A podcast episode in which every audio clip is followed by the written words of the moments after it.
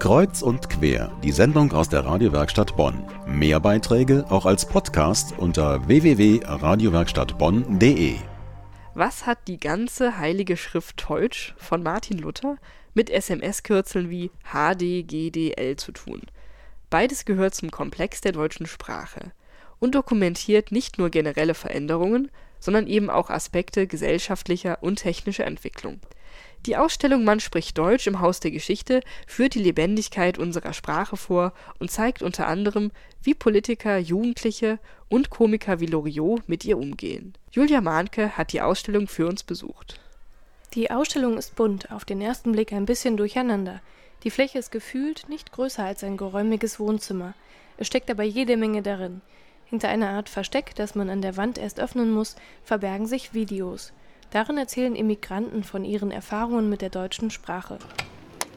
Ich kenne sehr, sehr viele äh, Kinder, äh, sehr, sehr viele Altersgenossen von mir mittlerweile, deren Eltern auch ihnen gesagt haben, in ein paar Jahren sind wir hier weg.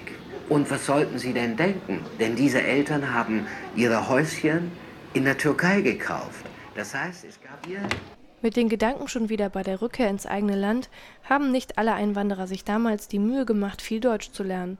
Peter Hoffmann vom Haus der Geschichte. Und da in dieser Vitrine ist ein schönes Beispiel. Da ist nämlich ein Wörterbuch, wo Gastarbeiter in den 60er Jahren Deutsch gelernt haben. Und da sieht man genau, wofür die Deutsch gelernt haben. Da sind nämlich Bilder. Da gibt es Männer unter der Dusche. Es gibt einen Arbeitshelm, Arbeitsschuhe, Werkzeuge. Man sieht also genau, mehr sollten die offensichtlich nicht lernen im Deutschen, sondern es hat gereicht. Ne? Zunächst mal. Dass es oft nicht gereicht hat, wissen wir heute. Spätestens als die nächste Generation der Gastarbeiter in Deutschland zur Welt kam, zeigten sich Konsequenzen. Eine Besucherin meint dazu, Politisch würde ich sagen, ist es jetzt der neue Trend, dass wir wissen, dass wir was für die deutsche Sprache tun müssen. Aber das, das nicht nur für die Migrantenkinder, sondern wir müssen es auch für die Deutschen, die hier geboren und aufgewachsen sind, tun. Ich komme aus dem Schulbetrieb, ja. Da kann ich Ihnen sagen, deutsche Rechtschreibung wird immer weniger geübt. Und es ist gar kein Wunder, dass, dass auch die Deutschen immer schlechter werden. Insgesamt denken 65 Prozent der Deutschen, dass unsere Sprache verkommt. Aber was bedeutet verkommen? Vor allem junge Leute sind kreativ, was den Sprachgebrauch angeht. Heute sind E-Mails und SMS ein großer Einfluss auf die geschriebene Sprache der Jugendlichen. Ein Computer in der Ausstellung hilft dabei, Abkürzungen aufzudröseln. HDGDL heißt Hab dich ganz doll lieb. Die Hilfe scheint auch nötig. Ich finde es sehr gut gemacht und was ich festgestellt habe, dass ich gerade vorne in dem Teil, wo es um die junge Sprache von heute geht, ähm, merke, dass ich gewisse Dinge wirklich nicht mehr verstehe. Also mein, mein Wortschatz ist vielleicht auch schon veraltet. Neben der Jugendsprache ist auch die Wörterwanderung ein Thema. Während die meisten wissen, dass das Deutsche voller englischer Spuren ist, werden einige vielleicht überrascht sein, wie viele deutsche Wörter in andere Sprachen gewandert sind. Blitzkrieg und Zeitgeist sind relativ bekannt. Das Finnen Mittagspausi sagen eher weniger.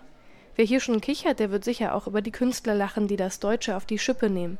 Aufnahmen von Poetry Slams, also Lyrikwettbewerbe, sind zum Beispiel zu hören. Als ich Marihuana geraucht habe. Ich kiffe eigentlich nicht. Es ist wie ein Wicht, der über mich erbricht.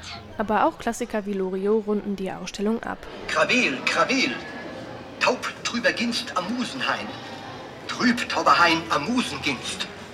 Krawel, Krawel. Also trotz vielen Geredes notorischer Kulturpessimisten scheint die deutsche Sprache nicht vom Aussterben bedroht zu sein. Was in Deutschland in den letzten 50 Jahren so alles mit Wörtern, Sätzen und Sprüchen angestellt wurde, können Sie in der Wechselausstellung Mann spricht Deutsch erleben. Bis zum 3. Mai läuft sie noch in Bonn im Haus der Geschichte bevor sie dann auf große Tour in sämtliche Goethe-Institute dieser Welt geht. Der Eintritt ist wie immer frei